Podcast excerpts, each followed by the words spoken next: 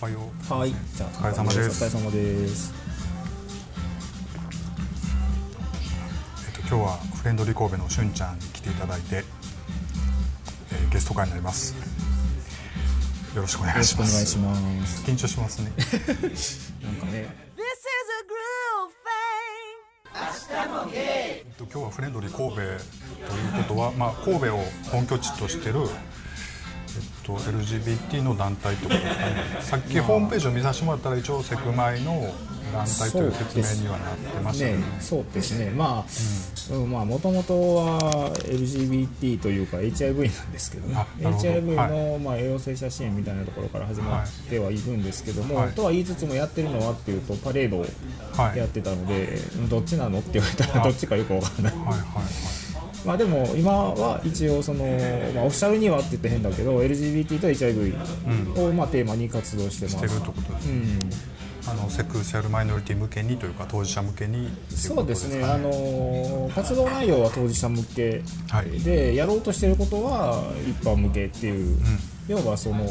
考えの基本にあるところで、まあ、クローゼットさんも、まあ、特にそうだと思うんですけども、まあ、普通に一般社会の一員として、はいもしくはまあ学生さんとかね、はいそんな形で生活しているわけだから、はいまあ、あんまりそこにこう隔たりを持ってもしょうがないよねっていうのが、そもそもベースにはあります。ーなので、まあ、のんけの社会に向けて、今のんけ社会で生活して、のんけ社会に何か言おうみたいな、そんなスタンスでいるので、あんまり線引いてもねっていうあところですね。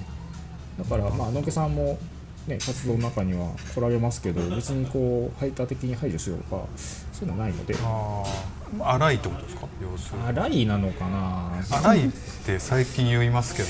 どうですかね？うん荒いっていうのは何なんですかね結局。何なんでしょうね、あれね、僕もあんまり定義づけてはないんですけど、だけど、まあ、どうやって荒いですって言ってくる人がいないので、誰かの友達とか、まあでも昔からそのストレートの人でもそういう活動には興味ある人というか人はそうまあいたんでしょうねそうですね、一定数、多分活動に興味があるっていう人は、要は社会活動に興味があるっていう人はいると思いますね。ただ単純に何かをすればいいとか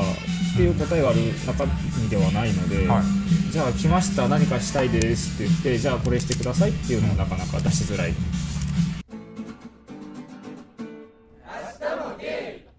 構長いんですよね活動的に。その活動そう。HIV がメインで始まったというか、うんまあ活動という意味ではもう10年、まあ、超えてきてるので、まあ、他のその団体さんよりも長いといえば長いしはい。でまあことその二次砂防みたいなこうね喫茶イベントみたいなのやってますけど、あれなんかも、まあ、10年前に始めてるから、今だとねなんたらカフェとかっていっぱいあるけどそれから考えるとまあ走りの頃にやり始めてた。そうですということになりますね、まあ、ちなみにその当時 LGBT って言葉じゃ世間では認知されないっていう、確かに。そう。最近テレビとかで LGBT とはどうのこうのって説明をするようになって、LGBT って言葉が世間で理解されるようになってきたので、僕らが始めた頃は LGBT って言葉じゃ伝わらないから、漢字で性的少数者って書こうよっていうやってましたね。あその方がなんとなく見ただけで分かるよね。LGBT って4つ文字並べられても、なんだこれは。っていうあそう確かに。うん、ってなことはありましたね活動黎明期はそんな感じ、そうですね。まあまあちょっと食べてまあ食べましょう、まあ、そこからだからパレード神戸のゲイパレードとかやって、でも神戸ってなんかこう神戸祭りに参加するので、あそのパレードを開催というよりもその神戸祭りという市民祭りなんですかねあれは。そうですそうです。にあの一個の団体として出るところでするね。でやってたんですけどあれって結構あのいろんな団体が出たがるパレードで、であの審査があるんですね毎年、はい。はい。で審査でいつだったかな落ちちゃって。はい。でああってなって、でまあその時でも審査で落ちたんだけどよくよく考えてみると、そのパレードに歩いてる人たちって神戸の人がほとんどいないっていうのは分かっていて、まあやっぱクローゼットの人が多いので、だからまあもうこれでやめてもいいんかなって言って「えいやめちゃえ」って言ってやめちゃいました。なんかそれがまあ2011年っていうふうに読んだんですけどホームページでねそれぐらいかな。11年ぐらいまでうん。パレードとかパレードというかまあそのえー、とそのなんですかねパブリックなそういうのに参加するっていう活動もされてたってことそうですねはい。大体、うん、11年とか10 12年に多分落とされたのかな。なんかそんなだったと思います、は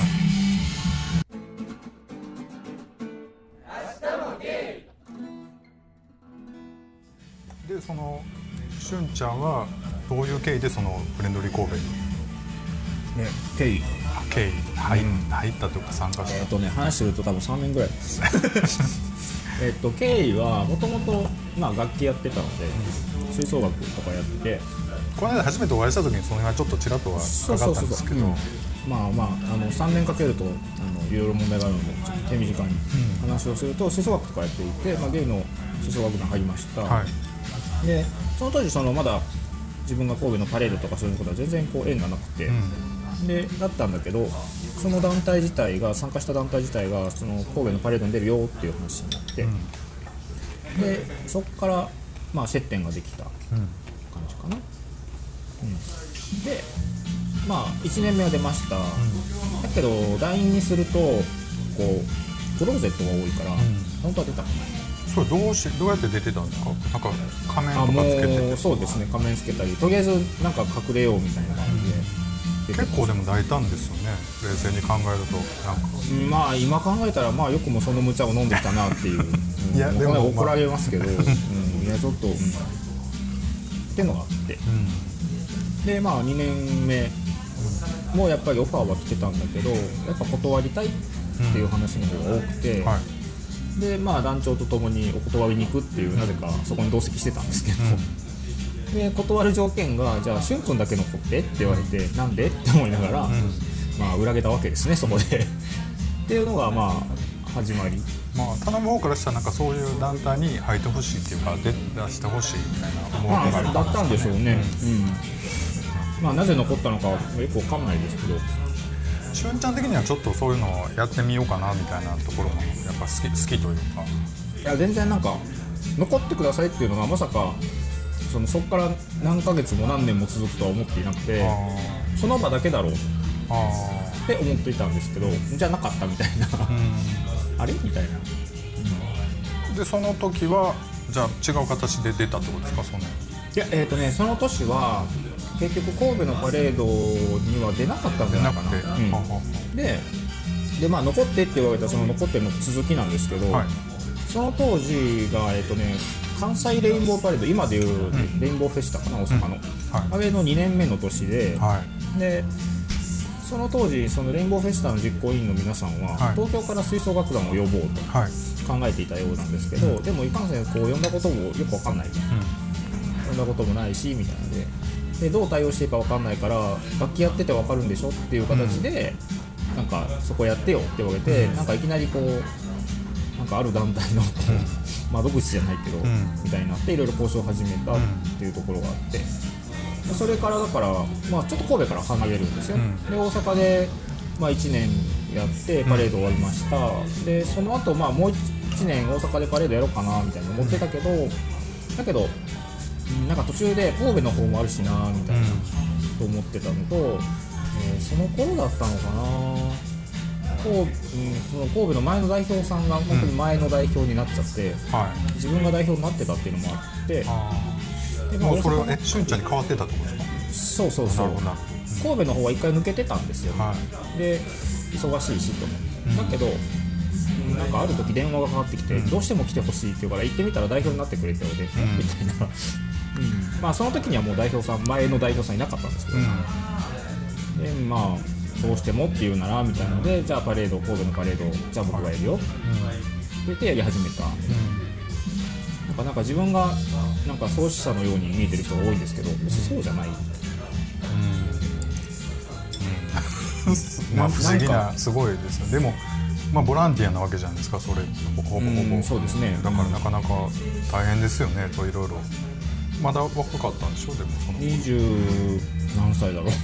まあ半ば前半ぐらい。すごいね。ですね。だから当時を知る人たちから言わせるとあのクソガキがとかよく言われますけどね。あクソガキが立派になったねって。ーあーなるほど。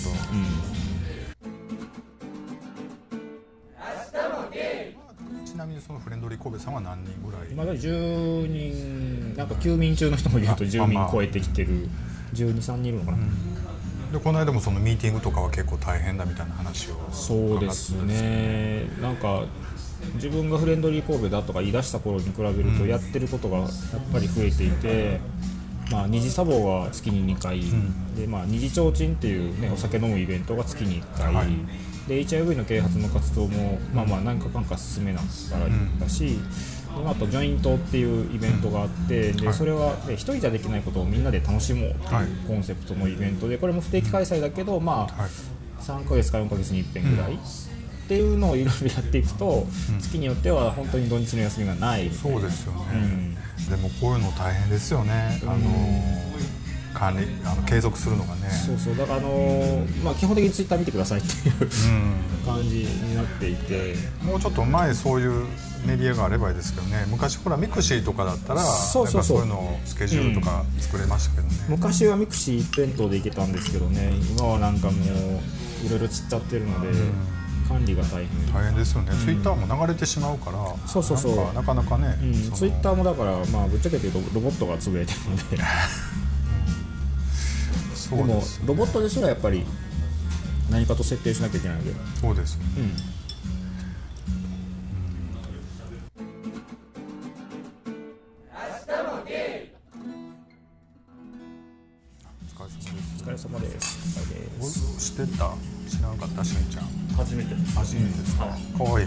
えそこ？なんかあの犬あーうんよく言われる、もうすごい。代表ですよ。フレンドリー神戸という団体はい。はいはいえっとディスタとかではい。毎月イベントされてたりとかあなるほど。はい。そうそう。金大阪東京と大阪と名古屋の違いとかもちょっと喋りたいなと思ってたんですけあー東京名古屋はねよくわからない。でも、うんえーっと想像ですけど転入出人口っていう言葉があって、はい。でではそのまあ県とかその地域に住んでいる人の中で、どっかから引っ越してきた人がどれだけいるかっていう割合を言ってます、で多分名古屋東京は高いんじゃないって、うん。その人の動きが割とそうそうだから地元が名古屋でで今も名古屋に住んでますっていう人は、うん。もしくは東京が地元で東京に住んでますっていう人は少ないんじゃないかなっていうふうに思っていてなのであのあす。みません。あお疲れ様です。なのでこうバレてもいいやって思えるかどうかっていうと多分こうね他人がいっぱい集まってるからいいやっていう。確かに。そうですよね。大阪は割と田舎ですよねうーんそうですね。大阪というか、まあ、大京都大阪神戸って。うん、あのね京都はまたちょっと違うのかなと思うんですけど大阪はなんか隣近所の付き合いが非常に密接だなっていうふうに思って、密接っていうかねリアルに言うともっとベタベタしてる、付き合いがすごくベタベタしてるなと思って。なのでこうなんだろう本当に気をつけないとうん怖いよねっていう、なんかなんかいろんなもの見られてるし、うん。いろんなものバレちゃうよねみたいな、なるなんかそんな感じはする。そうですよね。まあ、まあ僕神戸に住んでるん。でね、うんあれですけど神戸ってそこまでなんかドライすごくドライで,、うん。でなんか他人は他人自分は自分みたいなうん。感じの空気感があるんで逆になんかうんあったかさがあるようなないような、あなたはそれでいいんじゃない？私はこうだからじゃあねみたいな。ちょっとクールなイメージはあクールりますそう、うん、だから逆に言っちゃうとこう結束しない。うんうん。なんか自分は自分ってみんな言ってるから、バラバラバラバラしてる感じがあって、確かに。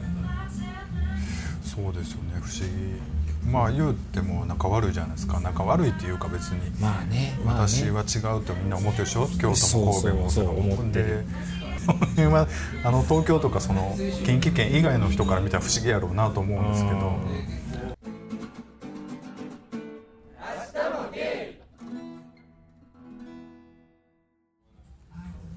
まあそんなん言いながらも、まあ、関西で活動してるわけですけど。そうそうそう。ね、うん。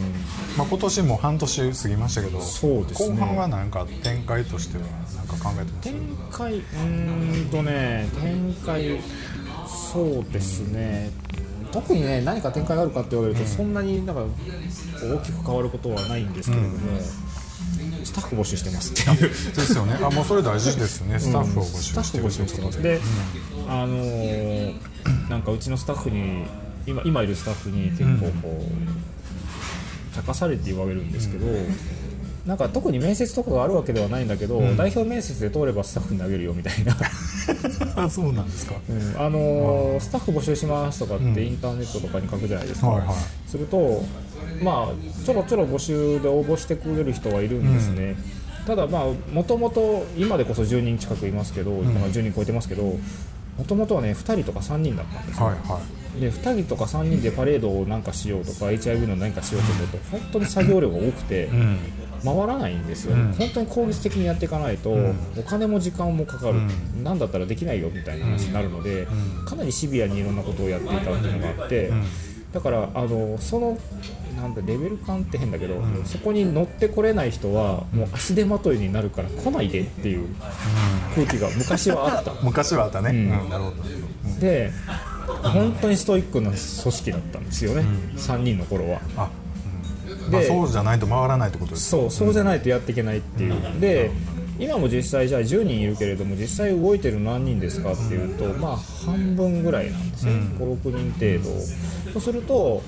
じゃあイベントの数が増えて56人がまあ回してますってなると、まあそう変わらないんですよね実は。うん。まあ倍倍にはなってるんだけど、でまあ、規模も大きくはなっているから少しはやりやすくはなってるんだけど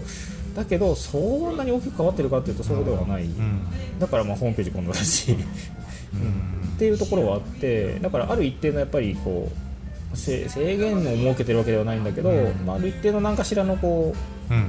スキルは求められてるんだろうなという気はします。なるほどね、まあでも随時そういうこうやる気のある人がいれば、ぜひ一緒にやりましょうとそうですね。ですよね。なんか今、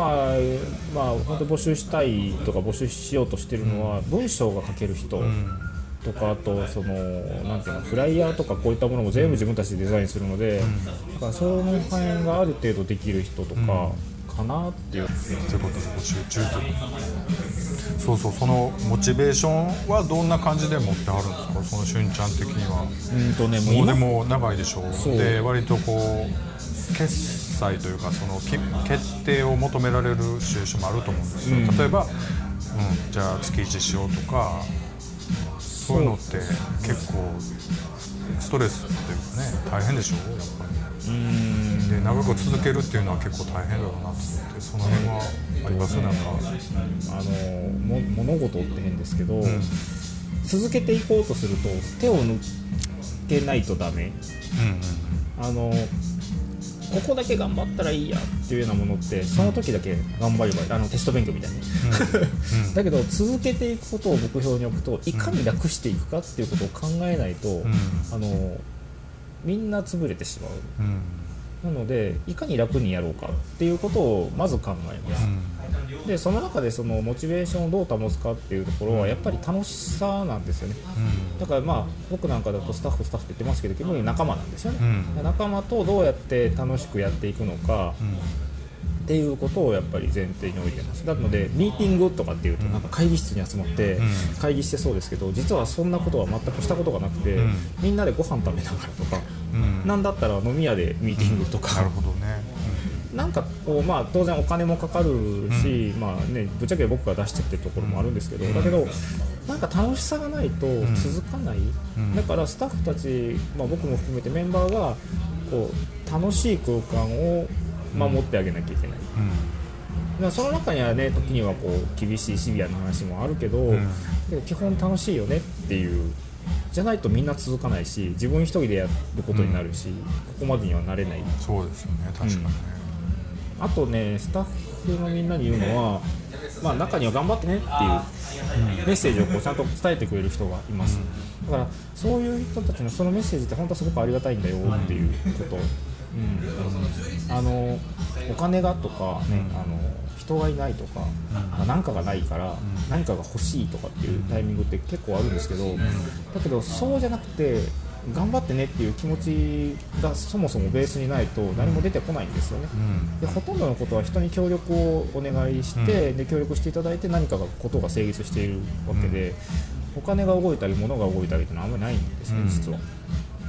でそこでやっぱり協力してあげるよって、まあうん。どんなことができるかっていうのはその人それぞれなんですけど、うん。協力してあげるよって気持ちがまず大前提なので、うん。だから頑張ってねっていう言葉は本当にありがたい。うん。それをまあうんそうだな理解してほしいなとは思いますよね。そのメンバーさんは今平均年齢的には大体しゅんちゃんと同じぐらい同うん年、うん。結構バラバラですえーっと一番下は23、4 4かな？ぐらいで一番上は50超えてますね。うん。で、えー、と年齢分布でいうと、えっ、とね30中盤ぐらいが多いんじゃないかな、うん。なるほなので多分平均もその辺りになってると思うんですけどね、まあ、ちょうどこう一番、ねうん。社会人としてもそこそこにこうこなれてきてて、うんまだまだといってなんかこう後輩部下がいるかって言われるとまだそこまででもなくて、うん。一番こう楽しい時期、うん。お金もそこそこもらえて、うん。そこそこ自由で、うん。もうちょっとお金欲しいなぐらいのん。年頃かな、なんかその人たちが多いので。ど、まあ、その休みの日とかその余余った時間というかに、まあ、そういう活動もしようかなっていうそうですね。ことかな、うん。なんかまあどうせ暇な土日だったら、うん。みんなといたいみたいな。うん。だから二次サボを見てて思うのはスタッフなのか客なのかわからない。そうそれ僕思いました、ん。僕だから今聞いたら多分ほほぼスタッフだったんですねそうああの時はね。ああなるほど、そう。スタッフまあ制服とかがないから余計なんですけど、うん、まあそう。でもスタッフなのか客なのかわからないっていうことはスタッフはし少なくとも仕事をしに来ているって感覚じゃないんですよ、うんなんかやらないとオーダーが溜まったりとか洗い物が溜まるからうん。やってはくれてるんですけど、でも基本的にみんなと喋りたいうんででそのみんなっていうのがなんかスタッフだけじゃなくて二次サボに来る人みんな、うん。だからまあ結構、うんまあ、そういう意味では楽しんでもらえるなんか別に何かあるわけでもないし、ん。ゲームがあるぞとか,、ん。なんかショータイムがあるぞとか、そういうのはないんだけど、なんとなく楽しいなんか友達がいる空間、そうですね、うん。まあ、そういう空気を作る感じはすごくいい感じでした。ね、うん、そうそう。そこはやっぱり喜んでもらえる一番かなっていう、物おじせずに皆さんに来ていただきたいなっていう、ぜひね。まあ、その細かい情報なんかはツイッターをフォローしていただいたらってことですね。あのまあでも月のに二次サボは月の最後の土曜日日曜日なので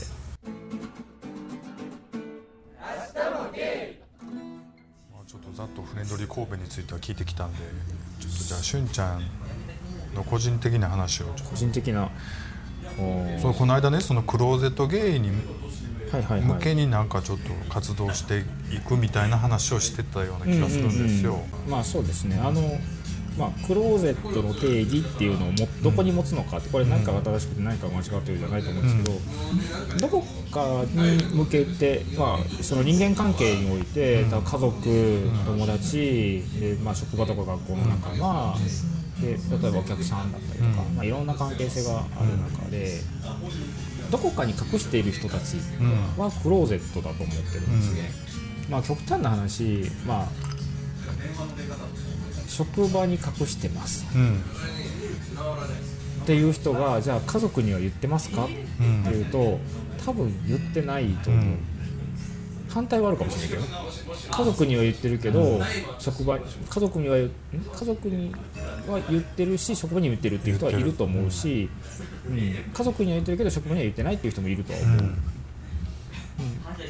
なんかこうその隠したいレベルみたいなのがいろいろあるんですけども、でもこう自分を取り巻く人たち、まあ、社会だから人たちなんですけど、人たちってこうきっちりセパレート、仕切りがあって区切られていてその仕切りをこうそなんていうのかな飛び越えない人たちっていないと思うんですよね。なのでどこかに隠している人は他にも隠しているという考え方を考えるとすると、クローゼットってまあどっかしらに隠している人。うんでまあ最たるものはほぼ全方位に隠していて自分以外は誰も知らない。でまあここまでいくとなかなかこう社会的にねなかなか辛い辛いものはあると思うんですけど。だけどまあそのまあどこかに隠している人たちを、まあ、クローゼットっていうんだったら多分8割ぐらいはまあゲイに関わらずまあ、LGBT とか性的少数者とかうん。って言ってる人の8割ぐらいは多分クローゼットなんですよね。うんでまあこのこと日本っていうこの社会においてっていうふうに考えた時に、まあ物は選挙で決まりますとか、うん。多数決でも大概のことは決まってるわけですよね。う、ん。の中に多数いるのに、うん。なんだかその意見が反映されないっていう、うん。なんかそこがすごく自分の中では違和感で、ん。なんだこれは、あなるほど。うん。要はなんか声を上げられないことをいいことに、うんなんか違う動きになってるよね。うん。なんか望んでないことが進んでいて、8割の人たちが望んでることが達成されないのにうん。喜んでるっていううん。見られ方をする、なんかそこが嫌で。なので、ん。クローゼット向けの活動をしようとか、っていうふうに思ってるんですよ。ね、うん、難しいところですよね。でも何かをこう意見を表明しようとするとやっぱり私はこういうものですっていうような説得力がねなかったりするので、そういう意味ではこう隠れたところからなかなか匿名ではなかなかね、うん意見が言いにくいところはあると思うんですけど、ただまあその匿名ではとは言いつつも、ん。例えばその一般社会の一員としてっていうところでは、ほとんどの人は多分家から外にいて学校なり社会、まあ、会社なりうん。行ってるわけだから、ん。そういった視点ではものは言えるはずなんですよ。そうそう。まあそうね、うん。ということはその視点でものが言えるような、こう方法だったりとか、うんそういったものを考えた方がいいんじゃない、うん。っていうふうに思っていて、でその考え方って結構その多数になる。自分たちが多数になる、うん。多数になって少数のことを言うっていう視点なんですよね。うん。でそうするとどんなことが実現できるのかなって考えた時に、うん。例えばその、まあ、法律なり上限なりみたいなものを作ってみたりとか、いうことができるんじゃないかなと思っていて、ただ前提としてその法律とか上限っていったものに対しては、一般の社会多くの人たちに対してメリットがあることじゃないと進まない。うん。というのはもともと LGBT がまあざっと、ね、人口の1割ですっていう話があるわけだから、1割だと到底勝てないんですよね、ここはやっぱりまあ3分の1ぐらい取らないと。と考えるとだからまあ社会の半数ぐらいの人たちに働きかけて、まあ、3分の1ぐらいの人の賛成が取れたら、まあ、選挙なりなんなりっていうのは形が進んでいって社会っていうものを変えていけるのかな、うん。そうですね、まあそういう戦略を描いていて。でもまず必要なのはやっぱりそのねクローゼットって言われてる人たちのがどんなことを願っているのかとか、うん。何に困ってるのとか,、なんかそういうリアルな、まあ、生活に即した部分、そこが集まらないとな何やっても意味がない。そうですよね。どうなんでしょうねクローゼット、僕ちなみに僕親にはカミングアウトしてないんですけど、まあでも周り結構もう知ってる人が多いし、日本であれそんなはっきりさせない文化もあるでしょう、うんうんなんか別にどっちでもいいやみたいな。言わない意識たいなうん、そこはちょっとあの触れないでおこうみたいな。そうそうそう。あの蓋しとこうみたいな。空気を読むというかまあ嫌な文化で嫌な時もあるけどまあでもまあいいかなという時もあるんで、そうそう。だからなかなか。なかなかこう海外みたいに、ね、なるかっていうと多分そうでもないんだろうなと思っていて、まあその辺はこう言う人は結構いますよね。その海外のものを取り入れれば、みんな幸せになるのかって言ったらまあそうじゃないんじゃないかっていう意見は結構ありますよね、確かに。方との格差は結構深刻にありますよね。特にまあね。うん。セクシャルマイノリティ的なことで言うと、うん多分ね神戸とか京都ぐらいだったらいいけどもっと田舎とかだったらもっと深刻ですよね。深刻深刻、うん、あのまあどね、あの兵庫県下と神戸ってやっぱ違っていて、それは違うね。兵庫はもう、もうねもうねどうしようっていうぐらい広いので,、うん。で他の地域の人たちから、まあ、たまに本当にたまになんですけどなんか二次サボに行ってみたいんですけどとか、んなんかお悩み相談じゃないんですけどそういうの来たりとかするんですよね。で聞くとやっぱりそのそもそもその町に、うん。そういう LGBT のなんとかとかないとか、うん。えとってもじゃないけどこんな田舎町でそんなこと言った日には村八分に会うみたいな。いやまあ八部っていうかね、まあ、何が起こるかわからない雰囲気あるんですよ。っていうか人がいないんでね。うん。あの人が本当にいなかったら何も起きないんですけど 中途半端にって言ったら怒られるんですけどいるんですよ。いいるんですけどね、うん。その、うん、みんな知り合いなんですよ、うん。だから本当に怖いというかしゅんちゃんは神戸なんですね。そうそうですそうです僕鳥取なんですよね。こう結構いい感じのこうい田舎じゃないですか。いい感じというかむちゃくちゃ田舎ですねだからでね。ででもね僕の場合はもうちっちゃい時に越してきたんでも学生時代とかもうこう思春期はもう大阪だったんですよ。で。ものびと。のびのびというかまあでも僕の時代は僕45ですけど、はい。僕の時代はもう全然まだなんだろうそのとそれこその HIV というか HIV とも言わなかったもうエイズって言ってたけどエイズのなんかそういう怖い話がいっぱい流れてきながら自分のセクシャリティには気づいてたけどもみたいな感じだったからもうすごくこう怖怖いと思いながらもなんかデビューした感じですけど、でもあの時代に多分まだ鳥取にいてたらちょっとまた全然違う人生だったと思いますよね。なんかありますか？ビッチさんなんか。あの話してる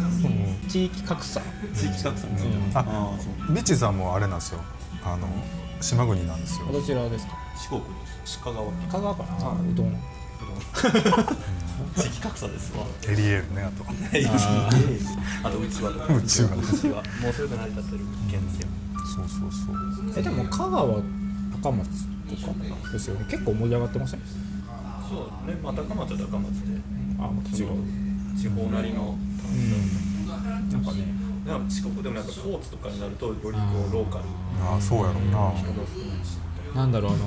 ほ本本土って言ったら怒られるけど、はい。本州と遠い感じが。ああそうそうそう、四国高知とかあとは台風の壁。徳島高知。あね、うん、香川とかはだからあの全然台風も来ないし、うん。新も今まであんまり香川としましてぼーっとして。でも醤油とかあとオリーブとかなんかそういうイメージがある、うどんなあと今週土曜日うどん食いに行くんですけど香川にまたまたもうこのこれだけ顔パンパンなのまだうどん食うかみたいな。糖質5軒ぐらいはしごするらしくて。いやいやいや糖尿になりますよ。なると思う。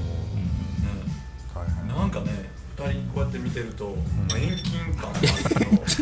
3.5倍ぐらい。もうまた悪口 悪口。3.5倍。3.5仲間のこの間で悪口3.2ぐらいやったのがもう3.5分かった分かった。小顔やしいやいやちっちゃくないそうですね。あとなんか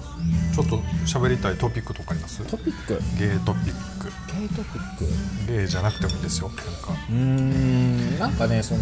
トピックってわけじゃないかもしれないけどさっきのその地方問題だったりとか、あと、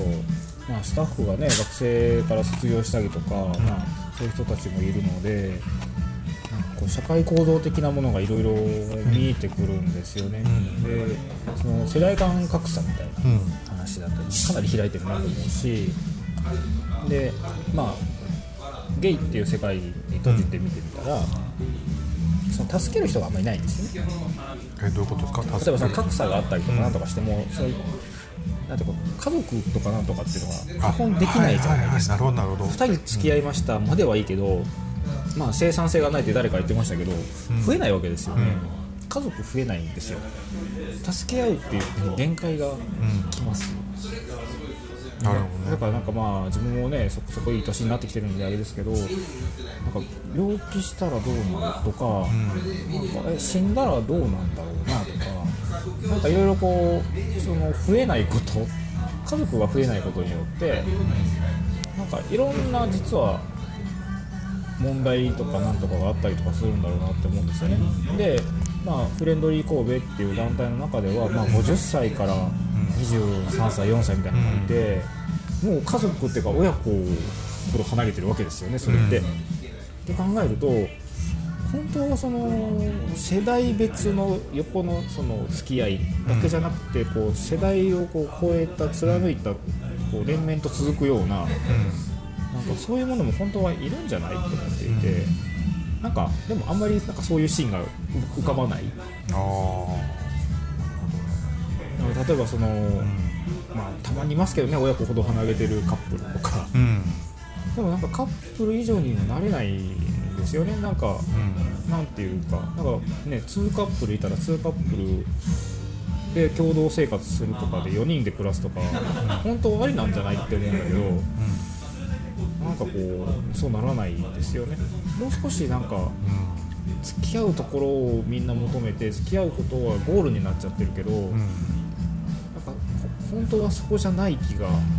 ちょっとしている自分がいて、なるほどね。うん、まあそれはね自分の子供になれとかそれは絶対無理だと思うんですけど、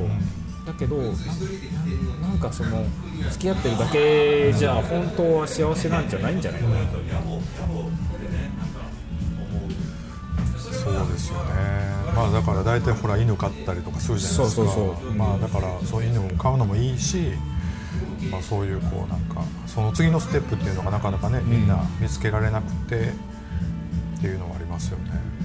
だからまあその、つまあ、付き合うのはそれでいいしなんか夫婦だっていうのもそれでいいと思うんだけど、じゃないなんかもう少し違う形の、なんか一緒に生きていくっていう。一緒に生きてしゅんちゃん的にはこそうう子供をもらうとかっていうのはあんまりあるんですか、だ全く考えて考えてない、まあ、むしろ歪んだ子供が育つんじゃないかっていう、ああ思います。うん、だってまあ変な話ね。動物はお父さんいなくてもお母さんがいれば育てられますよね。うん。ゲイってお父さんしかいないわけですよね性別的には、本当に育つの？いやそりゃね確かに人間だからそのその科学の力で、ね、はいミルクだってどうにかなるとかいろいろありますよ、だけどなんかそこじゃない気がする、そのメンタル精神の部分がちゃんと、ちゃんと育たないって変だけどメンタルの部分で普通の人が知っている普通とかゲイじゃない人が知っていることを知らない、でそれってメンタルだからすごく感覚的なことじゃないですか、それがすごくその性格とかあとそのセンスみたいなものに影響するんじゃないかなと思うし、そこにせ影響するということは多分まあ遠回りしてるかもしれないけどすごくその人の人生を大きく左右するんじゃないかな、だからその母性を教えないとか教えれない、っていう点で、どうなんだろうっていう、まあ、社会生活はできるでしょうけど、できるんだろうけど、まあ、僕が思うのは多分その男2人で育てるとかっていうのはまあなかなか難しいと思うんですけど、まあ、全体的なそういうコミュニティがあればそうそうそうそう、それは全然可能だし、まあ、昔のその、まあ、長屋で育つ子供みたいなイメージですよね、言ったらね。だから今はやっぱり核家族になってるから、余計にこうちょっとでもそのさす確かにそのお母さんがちょっと病んでたりするとそうかわいそうな育ち方しちゃったりとかっていう話は聞くし、なかなか大変だと思うからそういう意味ではこういろんな人が参加するような環境で子供を育てるっていう方が多分リスク的には下がるんじゃないかと思ったりするんで,、でその中にそのゲイカップルが参加するっていうのはありじゃないかなと思ったりはするんですけど、そうそういう形であればありだと思う、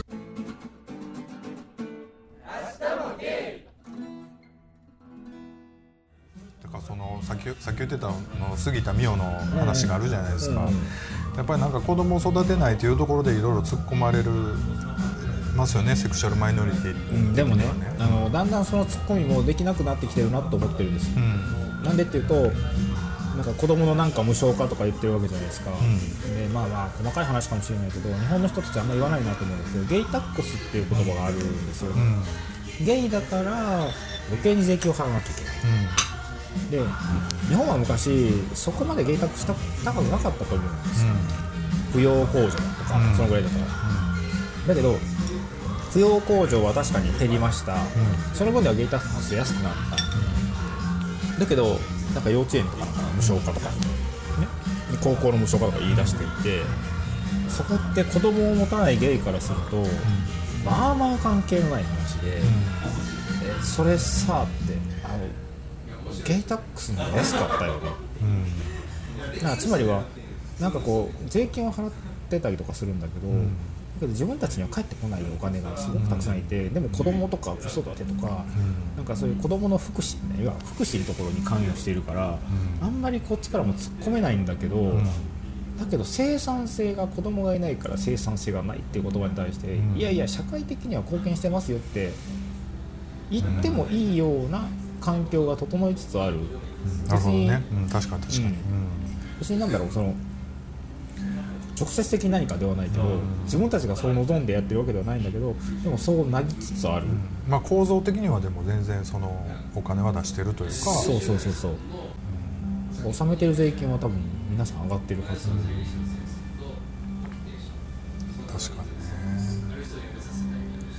確かにねその人口減少に歯止めをかけるってところには寄与できないかもしれないけど。まあでも、まあ、社会っていうかまあ地球全体で見ればね、増えて困ってるわけでして、はい。まあ、移民とかなんとかっていう話もありますけど。うちの弟が子供3人なんですよ。で増やそうと思ったら3人作らないとダメでしょ、まあまあ単純な計算やけど、でもね3人育てようと思ったらものすごい大い変やでしょうね、まあお金大変。いやまあまあもうまずそこですよね。ですよ、ううん。んだからそれいやだからその子供増やせ増やせって上からは言うけどいやそれは大変やろなっていうのはその兄貴から見てたらすごい思いますけどね、実際その、まあ、増やせ増やせと言いつつこう、ね、女性の社会進出みたいな社会参画とかなんかね、いろいろ言ってますけどでも自分たち、まあ、自分たちって言うとちょっとあれかもしれないけど自分が育った環境を考えると、母親は常に家にいて父親はまあ仕事をしているっていう環境で育ちました、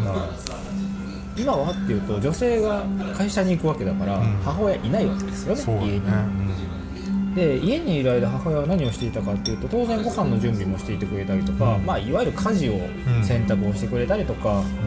いろいろしてくれてたわけですよね、うん。お掃除してくれたりとか、でもそれする人がいないんですよ今って。うん。うんいなくなっていてでまあある意味子供とかってねもともと家事する人がいない中に子供っ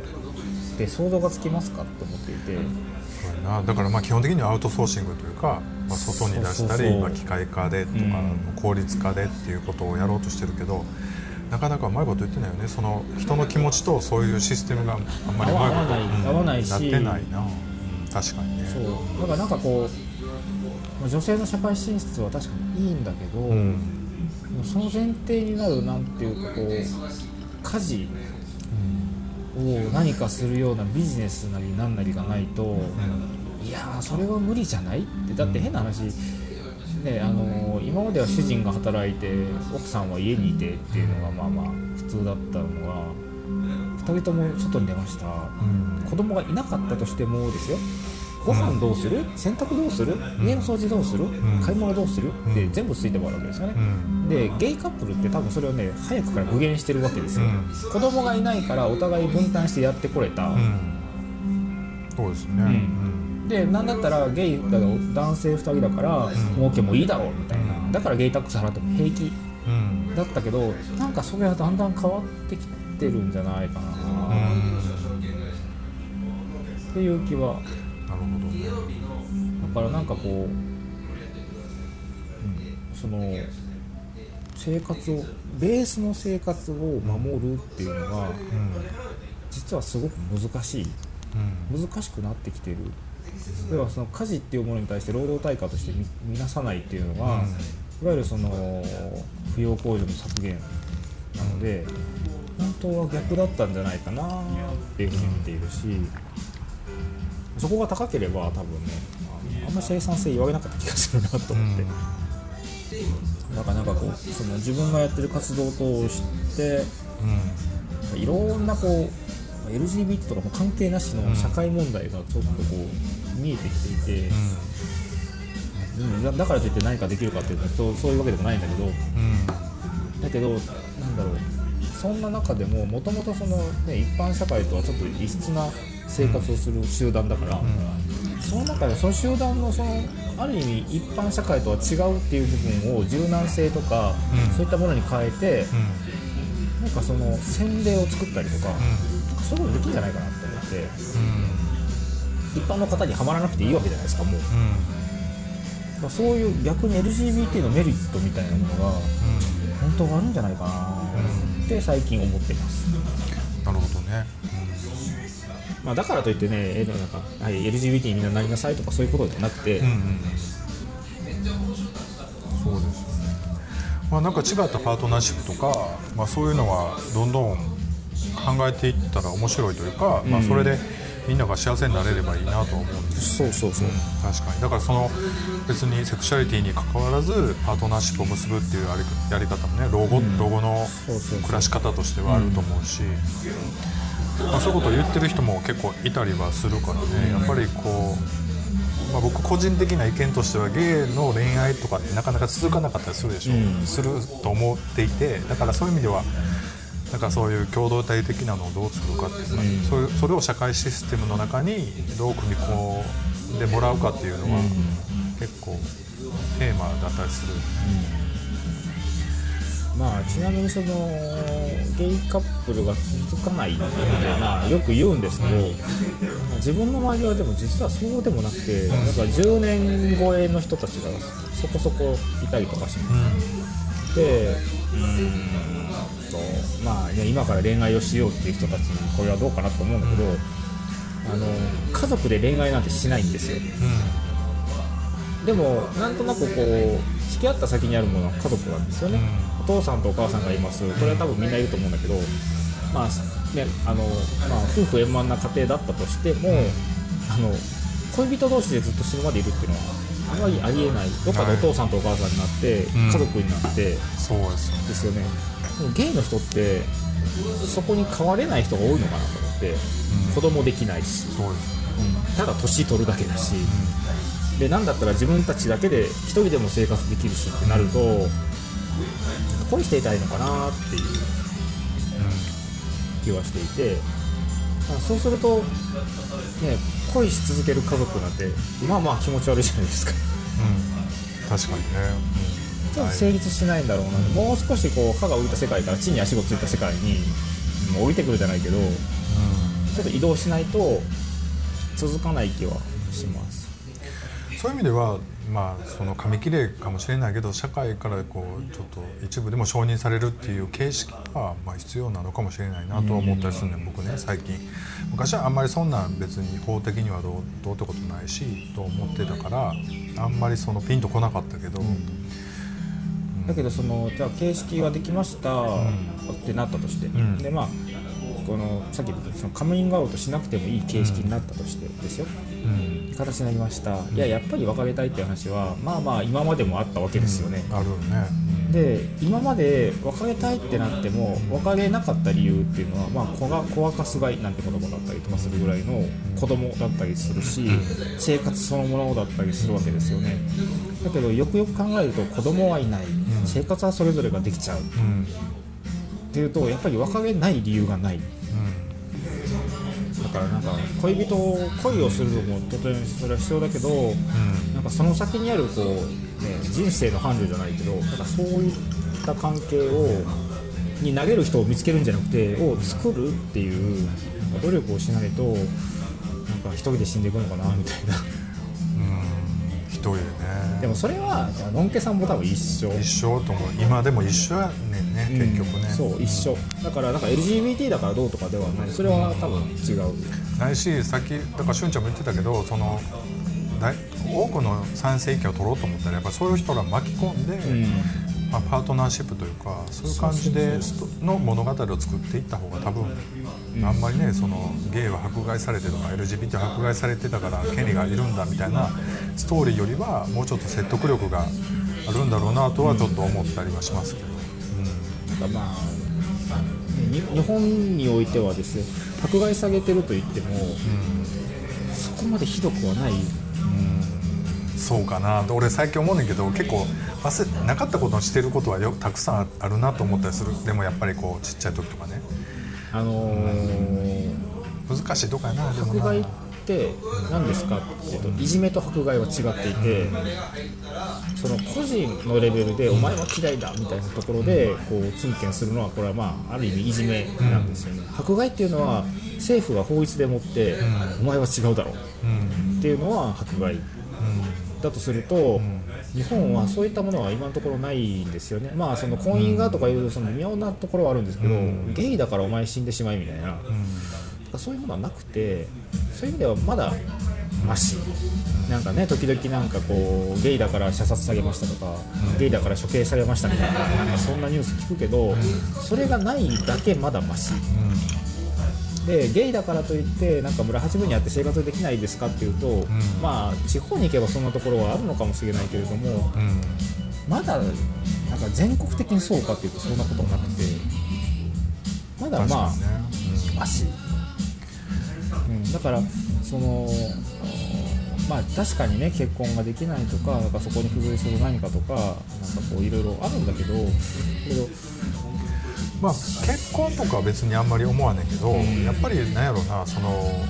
ロールモデルがないわけじゃない、うん。やっぱりね今ね。いまだにないと思うんですよ僕はね。ロールモデルというかこういう生き方をしたらその日本人としてでもいいけどまあ、しあのな人間としてでもいいけどまあそこそこいい人生やったなみたいな感じで思えるっていうのがやっぱりなかなかまだ見つけれてないんじゃないかっていうふうに思ったりはするけどね。そこに対してもじゃあのんけさんはそのまあローモデルというか、まあ、そういうモデルがあったとしてそれにのっとってれば本当に幸せなのかな、っていうふうに考えると、やっぱり実はそこでもないんじゃないっていう気はするし、ね。うん。あんまりだからゲイだからどうっていう部分ではないんじゃないかなっていう。うんただ確かにそのゲイっていう話が制約になりうることはある。制約になったりとかそうだから苦労することっていうのもある。だけど反対にだから苦労しない部分もある。でまあね人間の話なので苦労はやっぱり痛いわけですよ。痛いものはすぐ分かりますよね、でも今今自分が例えばここでご飯食べてお酒飲んで、こうやってこう IT 機器とかこういった機器を使ってラジオを放送して、すごく本当は恵まれてるんですよね、これって、世界レベルで見ると非常に恵まれている、でもここにいる自分たちがそんなにありがたがってるかってそうでもない、だからこう与え今すでにある幸せに対してはすごく鈍感で、今ある些細な不幸にはすごく敏感なんですよ、だからそれをやっぱりこうどっかで分かった上で、物事を見ないとなんか不幸な人生に逆になるだって変な話何にも知らなくて、自分は今とっても幸せなんだと思って生活する人は幸せなんですよ、バカかもしれないけどね。でもいろんなことを知りすぎて俺は不幸だっていうとどんなに恵まれた生活をしても不幸なんですよ、って考えたら自分がどういうそのメンタリティとかそういうものを持って今生活しているのかによって変わる。だからさっきの活動の話もそうだけど、活動する人たちっていうのは基本幸せだと思うんですよ僕は。それは金銭的に時間的に肉体的に労力的に、ね、消費はしていきますよ、だけど仲間がいて、共に何かを作っていって、かつ頑張ってねと言ってもらえる、なんか不満があるのかっていうと自分はないの、そこにはやっぱりそのそのメンタリティ自分の中であこれは幸せだって思えるかな、そういうものをやっぱり持った方がいいんじゃないかなと、そうね。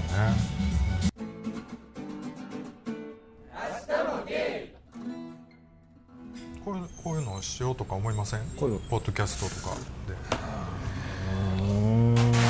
今ねあの昔。すごいあの今プラットフォームがすごい去年いろいろ作り出したから、今もう全然あのタダでできるプラットフォームいっぱいできてるんで、あの昔やってた人たちはいるんです、でまあ知り合いでそういう人たちいてて、まあ、ちょこっとややってたんですけど、うーんとまあ仕事柄もあるんですけど自分が割と何かこう喋る時っていうのは、どっちかというとこう視覚的に考えたり視覚的に見て発想を得たりとかすることが多いので、こうやって喋ってる中でその説明ができないっていうのが、多分自分にとっては誤解を生むだろうなっていうあ危惧感があって。あだったらまあうーん仮面かぶって YouTube の方がいいのかもしれない。あ YouTube な。YouTube ってはい。どうもぱりね映像って情報量が多すぎてそう、うん、自分が伝えたいと思ってること以外のことをすごい拾われる可能性の方が大きいんじゃないかと思って最近ね。だから、あのーそうさそこは、えっとね、情報統制をしなきゃいけない。何映すんですか？でスライドだけとかね。そうやね。だからそれやったら それやったら音声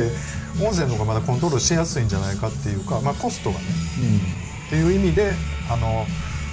結構まだありじゃないかなと思った。けどうん。確かに YouTube の方が全然将来性があるというか視聴者はすごいつかみやすいと思うんですよ、ううんまくいけば、まあそうね。どっちもどっちというか一まあ長一短ですけど、一長一短うん。だからその音声だけで伝えることにもう少しなんとかちゃんと向き合ってこう音声だけでちゃんと伝えるようなこう仕組みだったりなんだりだったりとか、まあ、間にこう説明とかをちゃんと入れて喋ってるんだったら多分問題ないんだろうなとは思うんですけど、だって実際電話とかで、ねミーティングとかってやっぱりまあ生活の中ではあってその時やっぱ考えてますよね。うん。どんなイメージを持ってるのかっていうのは説明をしてどう思うとか。これはまあ仕事のシーンでもそうで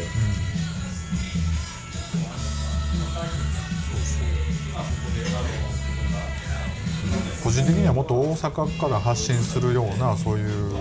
が出てほしいなっていうあことなんですよね。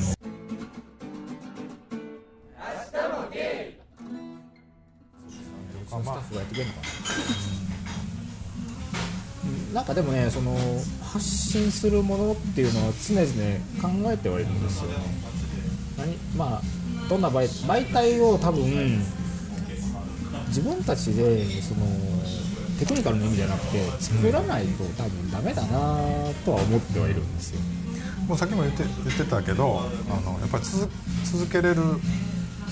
ことが大事になってくると思うんですよ、うん。そういう意味ではこうあんまりコストがかからないっていうのはうん。すごいポイントになってくると思うんでそういう意味でやっぱり YouTube とかだと、まあ、1本2本撮るのは結構ね、うん。頑張ればできると思うんですけどそれを例えば月1本出しますとかなると結構大変だから。そうですね、でだったらそれこそその月1のミーティングをちょっと30分ぐらいあのうん。うん最近の思うこととかを取って、まあ、ネット上に置いとくと、まあ、引っかかる人は引っかかるかなぐらいな、まあ、むしろそういうのってこうミーティングっていう、まあそのまあ、プライベートとか、まあ、閉じられた空間じゃなくて、二次作法の30分間それにやってるとかね、あそれは全然いいと思いうん、ます、そっちの方が面白いんじゃないそれこそ。だからいろんな企画は出てくると思うんで、ぜひ。確かにね。やってみてほしいなっていう。あのね顔が見えないところはクローゼットの皆さんにはぴったり合うだろうし、